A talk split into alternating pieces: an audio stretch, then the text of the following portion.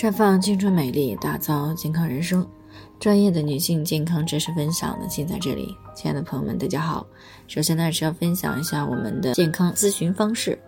您可以关注公众号“普康好女人”，普是黄浦江的普，康是健康的康。然后呢，在公众号当中回复“自测”两个字，就可以参与到健康自测，获得专业的健康咨询服务了。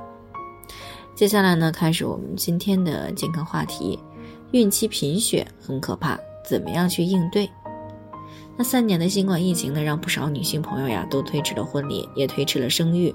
所以呢，阳康半年以后的现在呢，有不少女性呢都在积极的备孕当中。在备孕过程当中呢，很多女性朋友都知道要补充叶酸是预防胎儿神经管畸形等方面的问题。但是其实呢，孕期缺乏叶酸不只对胎儿神经管发育有影响，还会导致贫血。而孕妇呢，一旦贫血，将会对孕妇以及胎儿造成威胁，比如说胎儿发育迟缓、脑发育不良、胎儿窘迫、胎儿先天不足、早产，甚至发生胎死宫内的情况。那对于孕妇来说呢，一旦贫血，还可能会诱发心脏的功能衰减、免疫力的低下、反复出现感染等等。那如果贫血严重，还会增加难产、产后深层静脉血栓的概率，从而呢也就增大了产中以及产后的死亡风险。所以呢，对于准妈妈来说，尤其是要注意预防贫血。临床当中呢，常见的孕期贫血呢有三种，分别是生理性贫血、叶酸缺乏造成的营养性大细胞贫血，以及铁缺乏造成的小细胞低色素性贫血。那由于生理性贫血呢，只是激素水平变化造成的血液被稀释了，而并非真正意义上的贫血。那对于孕妇和胎儿来说呢，危害性不大，所以呢，这种贫血一般不需要特别的去干预。那叶酸缺乏性的贫血呢，主要是怀孕以后身体缺乏叶酸所导致的。怀孕后呢，孕妇的身体对于叶酸的需求量增加了，而孕早期胃酸分泌减少，胃肠蠕动减弱，影响了体内对叶酸的摄入。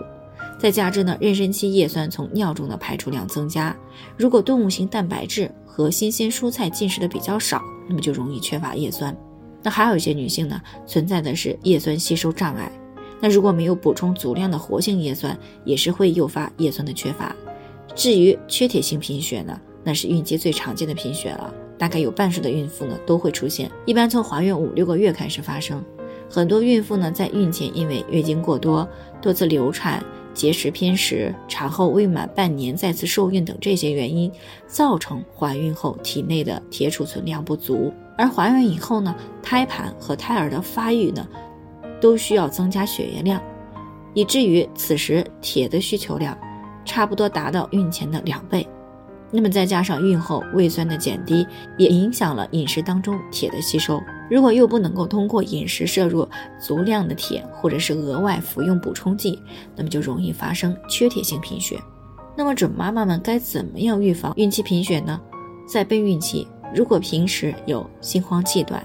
疲劳乏力、月经量过多、头发容易断落脱落。免疫力差、节食减肥或者一向不爱吃动物性食物的情况，那么除了在孕前三个月就要开始注意饮食的均衡、作息规律、适当运动以外呢，还建议补一段时间的气血，里面呢最好既含铁又含叶酸，还含有促进二者吸收的葡萄糖以及可以补气的草本提取物。那之所以建议孕前就开始补充呢，是因为孕早期受孕吐反应影响，早期进食量比较小。啊，入不敷出，身体呢不得不消耗储备的营养。那如果孕前就缺乏，那么孕早期就有可能会出现非生理性的贫血。那在进入到孕期以后，早期如果吃不进去饭，那可以喝一些孕妇奶粉啊，不仅补铁，还补叶酸，还可以补充其他方面的营养，从而呢避免孕早期出现营养缺乏的问题，也有助于缓解孕吐反应。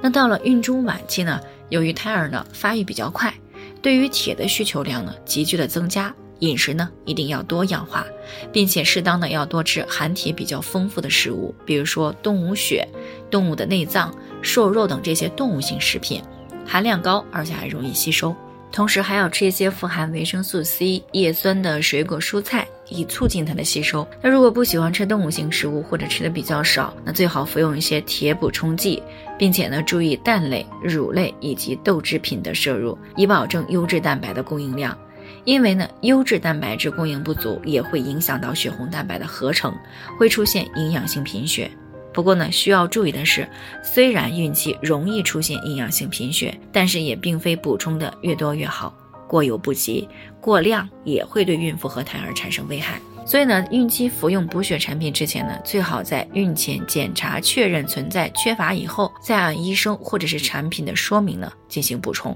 千万不要私自加量。